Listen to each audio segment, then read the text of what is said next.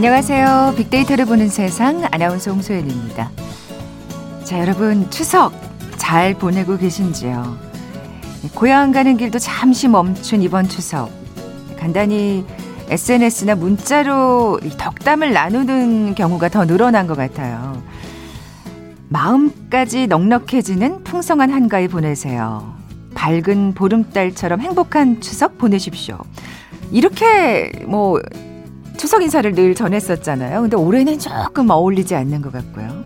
대신에 코로나 때문에 모두가 힘든 시기지만 추석 연휴만큼은 힘든 일 모두 있고 좋은 생각으로 가득하시길 바라겠습니다.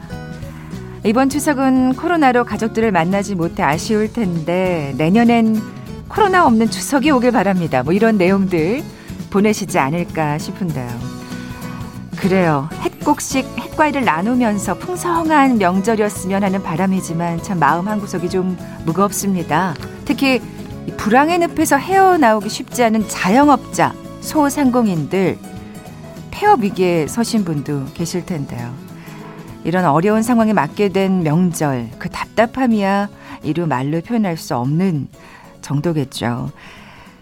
자, 그래서 저희 빅데이터를 보는 세상에서는 오늘과 내일 추석 특집 코로나19 시대의 빅데이터 창업 설명서 시간을 마련했습니다.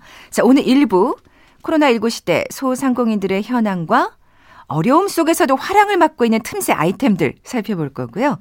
내일 진행될 2부에서는 코로나19 시대의 창업 설명서 성공 10대 키워드 네, 자세히 빅데이터를 분석해보는 시간 가져보겠습니다. 먼저 빅퀴즈 풀고 가야죠. 자, 예로부터 가을 거지를 다 끝낸 한가위 무렵 1년 중 가장 풍성한 시기였죠. 이때 떡도 만들고 또 서로 나눠 먹으면서 수확을 축하했습니다. 오늘 이 추석하면은 가장 먼저 떠오르는 음식 맞춰주시면 되는데요. 이것을 예쁘게 빚어야 시집가서 예쁜 딸을 낳는다고 해서 식구들과 둘러앉아서 이것을 빚어본 경험 다 있으실 겁니다. 여러분은 이것에 어떤 소를 좋아하시는지요? 뭐 팥, 깨, 대추, 잣을 넣기도 하고요. 쑥을 넣어서 만들기도 하죠. 맵쌀가루를 익반죽해서 알맞은 크기로 떼어내서 거기에 소를 넣고 반달 모양으로 빚어 솔잎을 깔고 찐 떡. 뭐라고 부를까요? 보기 드립니다. 1번 인절미, 2번 망개떡, 3번 가래떡, 4번 송편. 오늘 당첨되신 두 분께 커피와 도넛 모바일 쿠폰 드립니다. 휴대전화 문자 메시지 지역번호 없이 샵 9730, 샵 9730. 짧은 글은 50원, 긴 글은 100원의 정보 이용료가 부과됩니다. KBS 라디오 어플 콩은 무료로 이용하실 수 있고요. 방송 들으시면서 정답과 함께 다양한 의견들 문자 보내주십시오.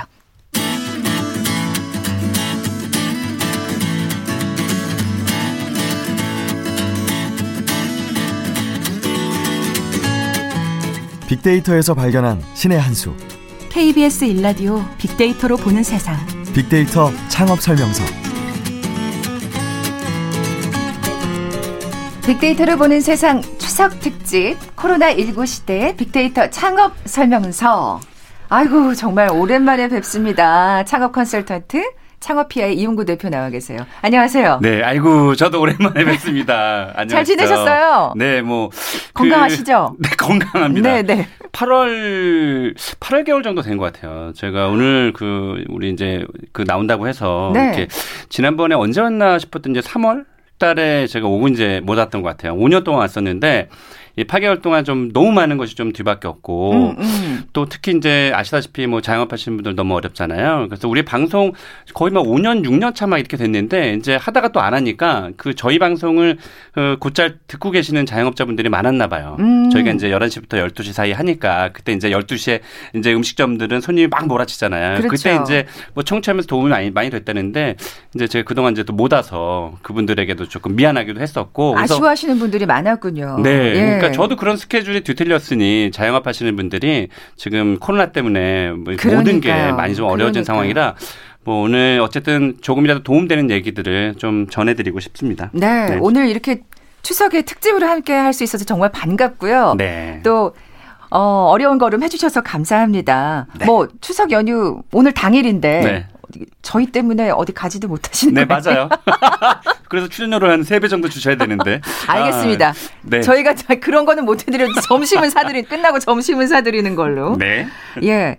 코로나 19 시대 창업 시장 뭐 이건 뭐 어렵다는 얘기를 네. 아, 하기도 참 죄송스러울 만큼 진짜 너무 힘드신 분들이 많은 것 같아요. 네. 조금 그 예, 과거에도 우리가 좀 어려운 적이 좀 많았었는데 저는 이제 개인적으로는 20년 넘게 컨설팅을 하고 있는데 그 98년도인가요? 그때 어쨌든 IMF 외환위기 있을 때 그때도 제가 이 컨설팅을 하고 있었는데 그때보다 훨씬 더 어렵다. 그때는 너무 어려우니까 이제 금모으기 운동도 했었고 그랬죠. 또 사람들이 그랬죠. 함께 모여서 어 일단 이 난관을 좀 이겨보자라는 분위기가 많았다면 지금은 어, 금을 모으는 게 아니라 금도 감추고, 네, 사람, 사람도 감추고, 그러니까 사람을 좀 멀리 하게 돼서 네네. 네. 그때와 지금하고 그 단적인 면만 봐도 굉장히 힘들어졌다라는 것을 또 체감하고 그 이게 평균인 것 같아요. 뭐냐면 그 코로나 19 이전과 지금은 한 약 한 50%. 그러니까 배달을 제외한 약 한 50% 정도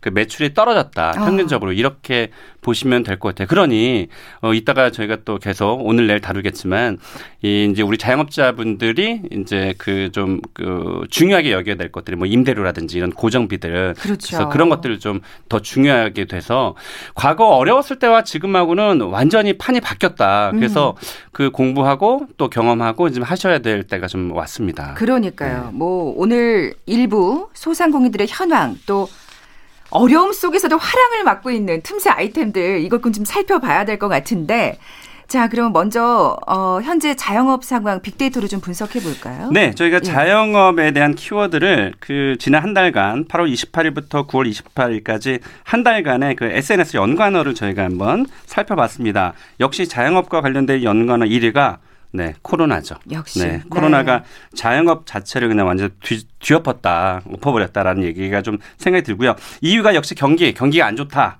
그리고 3위가 정부. 지금 자영업 자분들에게 이제 정부에서 지원을 좀 많이 네. 해주고 있는 상황이라 어, 많이 또 그 기대하고들 있는 것 같아요. 그래서 정부에서도 실질적인 대책을 좀 내놔줄 필요가 있고요. 또 4위에는 영업, 영업이 부진하다는 거고, 뭐 뉴스, 매출, 뭐 이런 단어들이 올라왔고요. 9위에 요식업, 그러니까 음식점이 사실은 가장 힘들다라고 지금 그렇죠. 느끼고 있는 상황인 거고. 가장 큰 타격을 받는, 예. 그렇습니다. 업종이죠. 또 10위에는 또 영업 정지. 네, 아. 영어를 못한 상황들이 많았잖아요. 네, 네. 그리고 특이한 것은 30위에 이태원이 올라왔고요. 음. 그를 이어서 31위에 홍석천이 올라왔어요.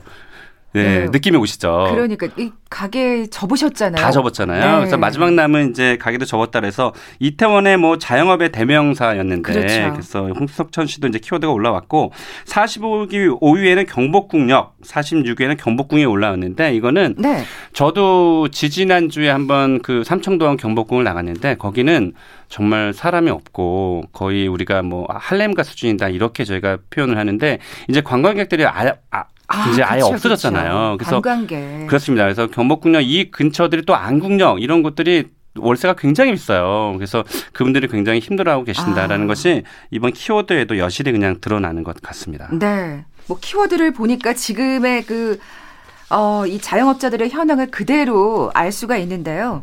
이 창업 시장이 뭐 크게 달라진 특징도 한번 좀 짚어볼까요?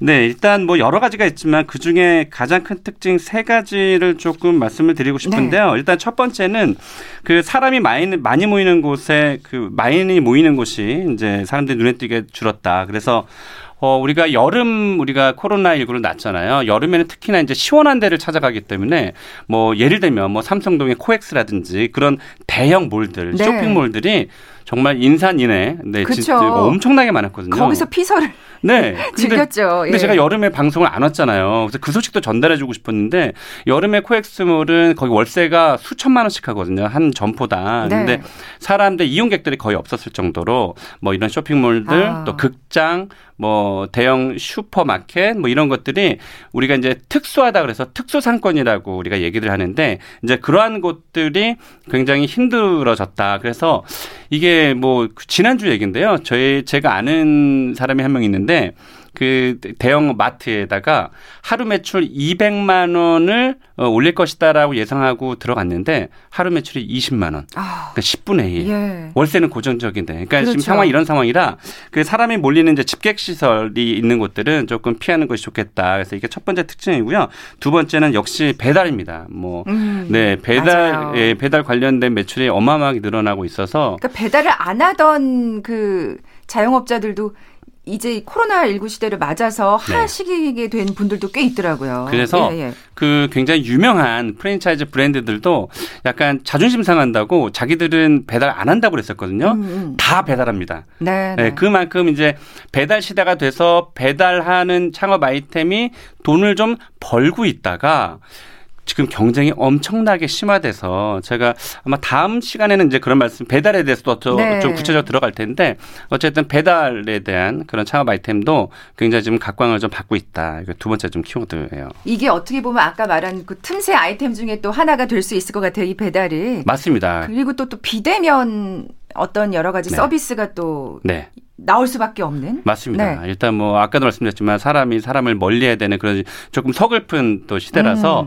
어 아마 아실 거예요. 이제 뭐 아주 뭐 한정식집이라든지 이렇게 크지 않는 이상은 이제 웬만한 가게에서는 우리가 키오스크라고 불리는 네, 기계에다가 어그 과거가 그리워진 것 같아요. 예전에는 우리 그 모든 음식점들이 이제 사람이 사람을 마주하고 아 오셨어요 또 오셨어요 이모 그러니까 저 그런 거 잘하거든요. 이모 여기 계란 후라이 아니 달걀 후라이 하나만 더요. 뭐 이랬는데 그걸 아유. 뭐 기계다 대고 할 수 없으니까. 그러게 말이에요. 서글프지만 어쩔 수 없는 현실이고 그렇죠. 더 예. 중요한 거는 그게 이제 이 코로나 19 시대가 끝나더라도 이게 갑자기 키오스크가 사라지거나 음, 음. 뭐 이러진 않을 것 같아서 그렇죠. 네, 이제 그게 크게 이제 바뀐 음, 상황이라고 봅니다. 사실 코로나 19 시대 이전에도 키오스크가 조금씩 조금씩 등장을 하고 있었잖아요. 네. 어떻게 보면은 그게 이렇게 대중화되는데 코로나19 시대가 또 뭔가 큰 역할을 한것 네. 같은데 말씀하신 대로 코로나19 시대가 끝난다고 해서 키오스가 없어질 수 없듯이 그 코로나19 시대가 끝난 다음에 창업 시장은 과연 어떨까? 이게 굉장히 중요합니다. 예. 앞으로. 그러니까 코로나19가 끝나고 나서 그럼 어떻게 될 것이냐. 왜냐하면 지금 코로나19로 모든 창업 아이템이나 운영 시스템을 맞춰놨는데 네. 갑자기 코로나가 종식이 된 거예요. 하루빨리 종식이 돼야 되겠죠. 근데 그때는 그럼 어떻게 될 것이냐라는 건데 그렇지 않아도 한 방송사에서 코로나로 인한 외식의 변화를 조사한 게 있어요. 네. 이게 좀 눈길을 끌었는데요. 전국에 거주하는 만 18세 이상의 남녀 1,004명에게 물어봤습니다. 코로나 끝나도 예년과 같이 외식을 할 것이다라는 게 이제 47.6%인데 코로나 이후에도 외식을 줄이겠다라는 게 40%예요. 어. 거의 절반 가까이. 지금은 이제 그렇다라는 거죠. 네네. 네. 그때 가면 또 어떻게 될지는 모르겠지만 네. 그래서 외식의 횟수도 줄였다. 이게 82%입니다. 그러니까 배달하지 않고 이런 우리가 흔히 얘기하는 로드샵에서 네. 음식점 하시는 분들은 얼만큼 힘들다라는 것도 요 수치로 알 수 있고요. 그러네. 그러면 왜 획시를 줄였느냐 물어봤더니 63.8%가 코로나 때문에 사람과의 접촉을 접촉을 피하고 싶다. 이게 비대면에 대한 얘기도 또 나오는 거죠. 음. 그래서 조심스러워서 식당에 안 간다. 불안하다. 뭐 이런 게 있고요. 영업 제한이 뭐 16.2%뭐 이런 게 있었고 외식을 한다면 최대 몇 명이 하면 좋으냐 이것도 중요합니다. 난 두 명 까지만 나 포함해서 두 명만 하겠다. 23.7%. 3명 이하가 33.5%. 어, 대부분이네요. 예, 음. 5명 이상이어도 상관없다. 이게 이제 15.2%밖에 안 되니까 이제 많은 그러니까 이렇게 되면 지금 여의도라든지 우리 뭐 강남이라든지 이런데 회식 그러니까요. 중심의 음식점들은 굉장히 힘들다는 걸 알게 되죠. 네. 근데 지금 말씀하신 대로 코로나 이후에도 이게 별로 달라질 것 같지는 않아요. 더 그러니까. 사실 코로나19 이후에 또 다른 어떤 바이러스가 올지 네. 아무도 모르는 상황이니까 맞아요. 다들 계속해서 이 경계심을 늦추지 않겠다는 이 결과가 이 설문조사에서 보이는데요. 맞아요. 아, 어떡하죠? 이 자영업자분들 사실 이렇게 엄청나게 이익은 줄어들고 있는데 고정 비용은 계속 나가고 있으니까요. 맞습니다. 그래서 네.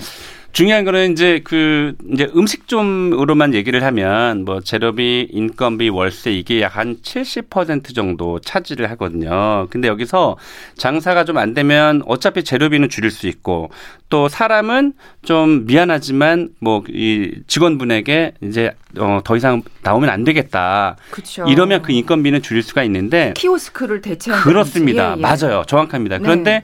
건물주분과는 협상이 안 돼요. 그러니까 내가 이거를 힘들다고 해서 네. 오늘도 제가 그 이제 동영상 SNS 제가 그걸 하고 있거든요. 근데 그 임대료에 대한 것을 제가 동영상에 올렸는데 거기서 감론을 막이 벌어졌어요. 그게 뭐냐면 이제 그거 이제 임대료가 좀 내려가야 된다. 그리고 이번에 정부에서 지난주입니다. 그 임대인을 대상으로 감액 청구권이라는 개정안이 만들어졌어요. 네, 감액 청구권. 그렇죠. 건물주에게 내가 깎아달라고 요구할 수 있다라는 네, 네. 건데, 근데 이게 어 실제로는 건물주가 임대인이 그거를 거절할 수가 있어요. 그러니까 이게 실질적인 실효성은 별로 실효성이 별로 없다라는 거죠. 다만 네. 이제 그 지금은 상가 건물 임대차 보호법상 3개월이 밀리면 이제 그 계약 해지라든지 명도를 당할 수가 있거든요. 네. 그러니까 쫓아낼 수 있다는 네, 거죠. 네. 근데 이번에는 그나마 조금 다행인 게 6개월 거를 밀려도 어, 쫓아낼 수 없다라는 것도 아. 이번에 개정안에서 만들었어요. 네. 그래서 그거를 이제 올렸더니 그거를 임차인 분들은 환영하고 거기 이제 임대인 분들이 나타나서 나는 힘들게 돈을 벌어서 어, 이 조그만 건물을 샀는데 어, 이렇게 월세를 깎아주기만 하면 나는 어떻게 사느냐.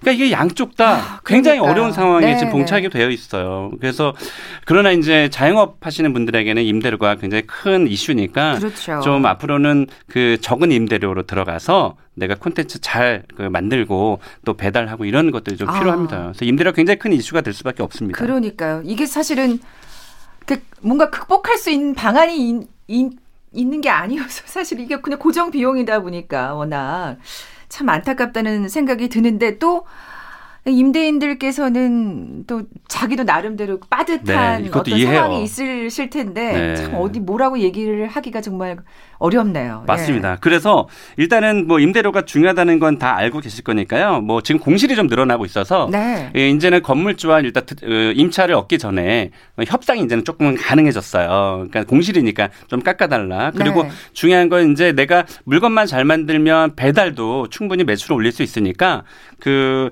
A급 상권이지만 B급지를 제가 선택하라고 늘 얘기하거든요. 아. 그러니까는 그 B급지만 들어가도 그 월세가 반 정도가 떨어져요. 그래서 그렇군요. 뭐 그런 전략을 좀 세우는 게 좀 필요할 것 같습니다. 네. 어, 코로나19 빅데이터 창업 설명서 추석 특집 함께하고 계신데요. 지금 뭐 하나 팁을 하나 주셨어요. 노래 한 곡 듣고 나서 계속해서 얘기를 나눠보죠. 지코의 아무 노래. 빅데이터를 보는 세상 추석 특집 코로나19 시대 빅데이터 창업 설명서 함께하고 계십니다. 이 대표님. 네. 오랜만에 빅퀴즈 내주십시오. 네, 네. 오랜만에 하겠습니다. 네. 추석하면 가장 먼저 떠오르는 떡이 있습니다. 전좀 어, 예쁘게 빚는 것 같아요. 네. 제 딸이 예쁘거든요. 아, 네. 아, 죄송합니다. 이렇게 또 자랑하시는구나. 예. 죄송합니다. 네. 아무튼 이것을 예쁘게 빚어야지 시집 가서 예쁜 딸을 낳는다. 뭐 음. 옛말 이런 말 많이 했잖아요. 그래서 예전에는 식구들과 둘러앉아서 이것을 빚어본 경험이 있는 분들 굉장히 많으실 텐데요. 팥, 깨, 대추, 잣, 쑥을 넣어서 만들기도 합니다. 맵쌀 가루를 익반죽해서 알맞은 크기로 떼어내서 거기에다가 소를 넣고 반달 모양으로 빚어서 솔잎을 깔고 찐 떡 무엇일까요? 어, 1번 인절미, 2번 망개떡, 3번 가래떡, 4번 송편. 아, 제가 어제 운동을 갔는데요. 그 산에 갔는데 마침 이 솔나무 솔잎을 네네. 떼시는 원래 떼면 안 되는 건가? 저는 안 뗐습니다. 네. 이렇게 떼시는 걸 보고 아 이제 추석이 왔구나 이런 아, 생각이 들더라고요. 요 떡을 어, 찌려고 떼셨나? 아, 예. 아, 그런가요? 자 정답 아시는 분들 저희 빅데이터를 보는 세상 앞으로 지금 바로 문자 보내 주십시오. 휴대 전화 문자 메시지 지역 번호 없이 샵 9730, 샵 9730입니다. 짧은 글은 50원, 긴 글은 100원에 정보 이용료가 부과됩니다.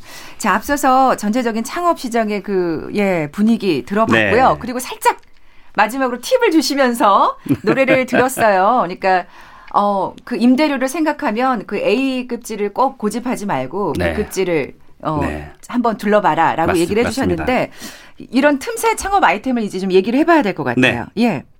일단 뭐 가장 키워드를 앞으로도 계속 말씀드리긴 하겠지만 요 네 가지 키워드를 좀 그 생각하시면 아무래도 뭐 성공을 한다는 것보다 실패할 수 있는 확률을 줄이는 것도 굉장히 중요하니까요. 그렇죠. 예. 어, 일단 비대면이라는 거 그리고 포장 우리가 음. 흔히 테이크아웃 얘기를 하는데 이 테이크아웃도 굉장히 많아졌습니다. 일단 아까도 제가 그 뭐 조사에서도 마, 말씀드렸다시피 일단 불안하다 음식점 가서 먹는 거 불안하다고 음. 하시는 분들이 이제 배달비를 조금 아끼시려고 이제 포장해 가시는 분들도 계시고 아 그러니까 뭐 퇴근길에 그죠? 그렇습니다. 예, 예. 네 그래서 요것도 중점적으로 좀 보셔야 될 것 같고요.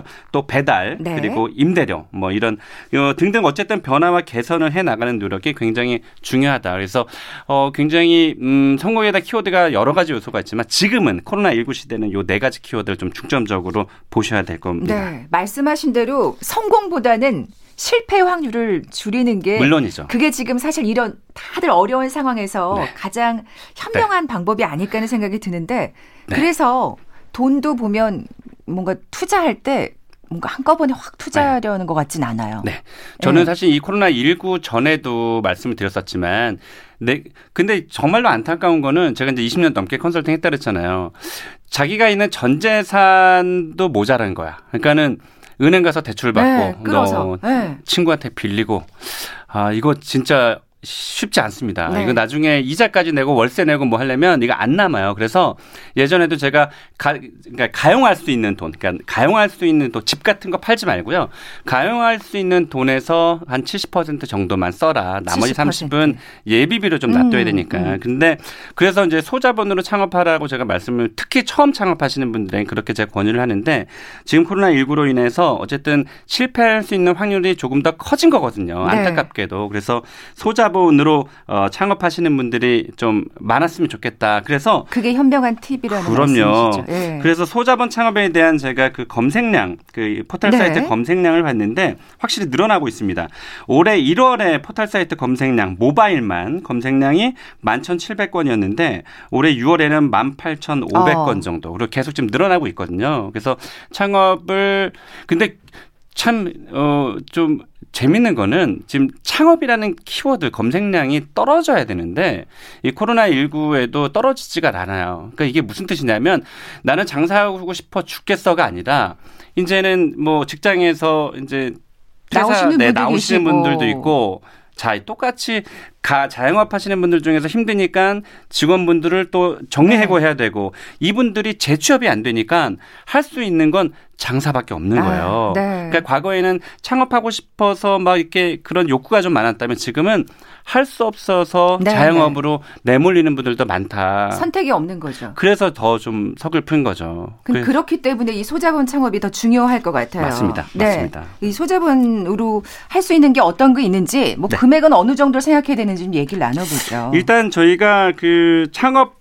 그 컨설팅 하시는 분이나 뭐 전문가들 사이에서는 그럼 소자본이 얼마까지냐 뭐 이렇게 얘기를 하는데 한 1억 원 정도 내외라고 생각하시면 되고요. 네. 물론 지역마다는 다릅니다. 뭐 서울 같은 경우는 워낙 권리금도 있으니까 1억 가지고 뭘 하니 뭐 이제 이런 사람도 있지만 어쨌든 1억 안쪽으로는 이제 할 수 있는 게 많아진 게 아까 우리 홍선 아나운서께서도 힌트를 좀 드렸다 제가 드렸다고 말씀드렸잖아요. 그러니까 B급지로 좀 네. 들어가라는 것도 그러니까 권리금 없는 그렇습니다. 예, 예. 보증금도 낮출 수 있고 그렇기 음. 때문에 어, 일단 1억 이내에서 할 수 있는 것 것들이 이제는 좀 많아졌어요. 뭐냐면 뭐 커피 전문점 같은 경우도 뭐 요즘엔 배달도 하거든요. 커피도 배달을 굉장히 많아졌어요. 그 배달이. 그래서 뭐 옛날에 카페 그러면 뭐 1억 5천, 2억 원 있어야 된다고 했지만 지금은 1억 원 안쪽으로 카페도 가능하고요. 오히려 또 요즘에는 프랜차이즈를 기피하는 경향이 있기 때문에 그런 작은 카페들이 맞아요. 더 괜찮을 것 맞습니다. 같아요. 맞습니다. 네. 그래서 카페를 하되 약간 뭐 디저트를 조금 강화한 뭐 아. 빵이라든지 이런 것들도 한 뭐 33평방미터 그러니까 옛날로 따지면 한 10평 정도도 충분히 그걸 해낼 수 있고 어 제가 다음 시간에도 그 말씀드리겠지만 요즘에 레트로가 엄청난 유행이라서 네. 우리가 흔히 얘기하는 뭐 막 고급지게 뭐 멋지게 이렇게 안 해도 옛날의 분위기를 조금 만들어내면 음. 옛날에 우리 다방 같은 분위기를 네, 좀 만들어내면 네. 또 20대들이 정말로 그런 거 지금 좋아하거든요. 새롭잖아요, 그들한테는. 그래서 우리가 네. 자, 적은 돈으로 할 수 있는 것들이 굉장히 많아졌고 뭐 국수, 뭐 분식, 특히 또 온라인 창업도 많아졌고요. 그리고 반찬 전문점. 아, 아 맞아요. 이거, 이거 뭐 뜨겁습니다. 네. 그래서 이 반찬 전문점 같은 경우도 조금만 뭐 손맛이 좀 있으면 그 뭐 아주 작은 평수를 했다가 본인이 좀 잘한다 싶으면 또 제조업 허가는 그렇게 뭐 어, 어렵지 않거든요. 그러니까 음. 제조업 허가를 받으면 또 온라인으로 또 어, 네. 판매를 할 수가 그렇죠, 있어요. 그렇죠. 그래서 어. 생각지 않게 좀 커질 수 있어서 아주 여러 가지 반찬을 많이 하려고 하는 것보다 하나만 좀 잘해도 뭐 충분히 뭐 돈 버는 데는 네. 지장이 없습니다. 그 반찬 전문점이 이제 지금 유망 아이템으로 떠오르고 있군요. 코로나19 시대. 그렇습니다. 예. 그래서 반찬 가게 창업에 대한 저희가 포털 사이트 검색량을 봤는데 지난해 9월, 그러니까 2019년 9월에는 2,900건에서 지난달 8월에는 4,000건으로 늘어났고요. 이게 이제 반찬 가게 창업의 키워드고 네. 반찬 조회수는 어, 이게 어마어마하게 또 뜨고 있습니다. 2019년 9월, 그러니까 작년 9월에는 6만 4,700건에서 올해 8월, 그러니까 지지난 벌써 지지난 달이죠. 8월에는 무려 14만 건으로 어. 그 조회수가 뜹니다. 그러니까 지금 그렇군요. 이게 반찬을 집에서 해 먹는 것도 어렵고 그러니까 계속 지금 직업 생활을 하셔야 되니까 맞습니다. 삼시세끼를 다 하긴 어렵거든요. 맞습니다. 예. 그래서 이 반찬 전문점도 어 뭐 이렇게 굉장히 큰 평수를 하는 것보다 작게만 해도 아까 말씀드렸지만 예를 들면 뭐 저는 감자볶음을 굉장히 좋아하거든요. 음. 감자볶음만 잘해도 저는 거기서 엄청나게 살 것 같아요. 음, 그러니까 너무 맞아요. 어렵게 생각하지 말고 예, 예. 뭐 잘하는 거 한 가지만이라도 좀 잘하면 좋을 것 같아요. 네. 이 이렇게 소자본 창업 아이템을 선택할 때 어떤 것들을 중점으로 봐야 될까요? 네, 일단 세 가지를 좀 말씀을 드리고 싶은데 일단 운 영이 좀 간편해야 됩니다. 내가 먼저 지치면 안 되거든요. 그래서 그래서 사람들은 뭐 카페 좀 쉽잖아요. 편의점 좀 쉽잖아요. 그리고 뭐 판매점들 좀 쉽잖아요. 그러니까 이런 걸로 많이 몰렸다면 네네. 어쨌든 그 뭐 음식점이나 카페 같은 경우도 혼자 할 수 있는 것들이 있어요. 그러니까는 뭐 운영이 좀 간편하게 지 그래서 일단 운영이 간편한 업종을 그렇죠. 택하는 게 그렇죠. 좋고요. 사람을 쓸 수가 없으니까. 그렇습니다. 예, 그리고 예. 지금 말씀하신 사람이에요. 직원을 구하기가 쉬운 업종이어야 돼요. 요즘 음. 또 힘든 거 잘 안 하려고 해서 사람 채용하기가 또 힘들어요. 혹은 나 혼자 할 수 있는 거. 뭐 네. 뭐 여차하면 나 혼자라도 해야 되니까 이렇게 그렇죠. 직원이 좀 구하기 쉬운 업종 그리고 출구 전략이 좀 확실히 해야 될 것 같습니다. 출구 전략. 애석하게도 성공하는 분보다는 조금 실패하는 분들이 더 많기 때문에 나중에 팔 때 내가 그 그만큼 손해를 좀 덜 봐야 되는 음. 출구 전략을 exit, exit 전략 중에 뭐 권리금 주지 않다, 않는다거나 뭐 이런 것들 있잖아요. 네, 그래서 네. 좀 나갈 때 손해 보지 않는 뭐 이런 출구 전략도 좀 네, 세워야 됩니다. 참, 참 이게 시작하면서 출구 전략을 세워야 된다는 게 참 그만큼 지금 현실이 녹록치 않다는 건데요. 맞아요. 그래요. 정말 실패하시는 분들 참 많은데 그런 실패를 보면서 또 우리가 교훈을 얻을 수 있잖아요. 맞습니다. 네. 일단 뭐 실패하시는 분들 제가 그 컨설팅하면서 공통점들이 있는데요. 이건 참 무슨 책에 나오는 얘기 같지만 실제로 이 준비 안 하시는 분들이 항상 준비하라 준비하라 하잖아요. 준비 안 하신 분들이 성 그 성공할 확률이 거의 없어요. 그러니까 그 준비 안 하신 일단 미리 와서 하고 막 어 뭐 예를 들면 아까도 제가 우리 우리 들어오기 전에 말했지만 어, 피칸 파이를 만들었는데 자기가 너무 잘 만든다. 그러니까 또 거기에 꽂혀서 또 피칸 파이 장사를 하는 거예요. 오늘 오늘 호두 파이를 갖고 오셨는데 그 지금 사모님께 하시는 네, 말씀이세요? 네. 그러니까 객관적인 평가를 좀 받아야 되고. 맞아요. 아니 그리고 너무 말씀하신 대로 준비 안 하고 무턱대고 하시는 분들 중에 이게 다 제가 다 매도하는 건 아닙니다만 네. 치킨집만 네. 그래서 그래서 참 또 치킨집이 많이 망하고 맞습니다. 예, 예, 그래서 예. 일단 뭐 프랜차이즈 브랜드도 선택하는 게 굉장히 중요하고요. 제가 항상 프랜차이즈 본사와 가맹점 간의 관계를 결혼의 관계라고 자꾸 비유를 제가 많이 하는데 처음에는 정말 뭐 다는 아니지만 일부는 정말 간슬게 다 떼줄 것처럼 그렇게 저희랑 뭐 계약을 하시면 아, 어쩌고 했다가 네. 나중에 실제로 그 약속을 지켜주지 않는 본사가 생각보다 많아요. 그래서 이 프랜차이즈 브랜드도 뭐 덜컥 하면 안 되는 거고 음. 또 점포를 특징이에요. 점포를 구하고 나서 아이템을 껴맞추는 경우가 있는데 10중 8구 망한다. 아. 그러니까 무슨 얘기냐면 내 아이템이 준비도 안 돼 있고 내가 뭘 잘할지는 모르는데 어 사람이 많이 지나가네 저거 점포 계약해야지 여기 자리 좋네 이러고 그러니까 아.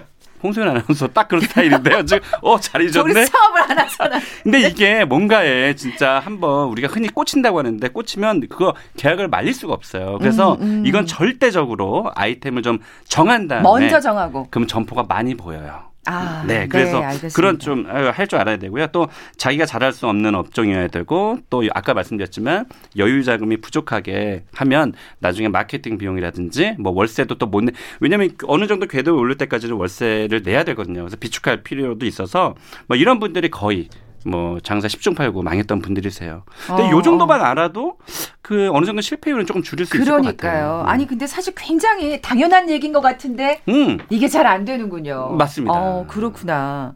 어, 그리고 또 그것도 있잖아요. 저희가 네. 항상 얘기 네. 이 창업 코너 했던 때가 옛날이 막 생각이 나가지고. 어, 그 공부 많이 하신 그 거예요? 정보들 지식들이 그 네. 그막 유행 아이템 막. 맞아요. 무슨 뭐 여기 카스테라가 유명하다. 네, 무슨 맞아요. 티막 이런 맞아요. 거 있잖아요. 그거 따라 했다가 네. 레드 오션 되고 막. 네. 그래서 기억이 나서. 그 방송은 계속 그 가끔씩 이제 그 뉴스에서 나오는데요. 요 한 가지만 기억해 두세요. 그 프랜차이즈 그러니까 그 공정거래위원회에서 프랜차이즈 법을 다루거든요. 그래서 인터넷 사이트에서 그 공정거래위원회 가맹사업 거래 다시 한번 말씀드릴게요. 그 공정거래위원회 가맹사업 거래라는 페이지에 들어가요. 다 당연히 공짜죠. 들어가면 우리나라에 지금 6천여 개의 브랜드가 있는데 거기에 재정 상태를 다 볼 수가 있어요. 아, 네. 이거 되게 중요해요. 그래서 중요한 또 정보를 네, 그 3년간의 네. 그 재무 구조가 나와서 그 아 이건 이 이거 위험하네 이 브랜드들은 아 이 브랜드는 괜찮네. 아. 왜냐면 거기에 뭐 영업이익이나 그런 것들이 다 나오니까 네, 그런 네. 거 선택하는 것도 좀 좋은 요령이죠. 아유 벌써 시간이 다 됐네요. 뭐 벌써요? 뭐 내일 또 우리 성공 10대 키워드에 대해서 또 얘기를 해봐야 되니까요. 예, 네. 내일 뵙도록 하고요. 네, 내일 뵙겠습니다. 고맙습니다. 자, 오늘 빅퀴즈 정답은 송편이었죠. 당첨자는 홈페이지를 통해 확인하시기 바랍니다. 빅데이터를 보는 세상 추석 특집 코로나 19 시대 빅데이터 창업 설명서 첫 번째 시간 마치겠습니다. 내일 뵙죠. 고맙습니다.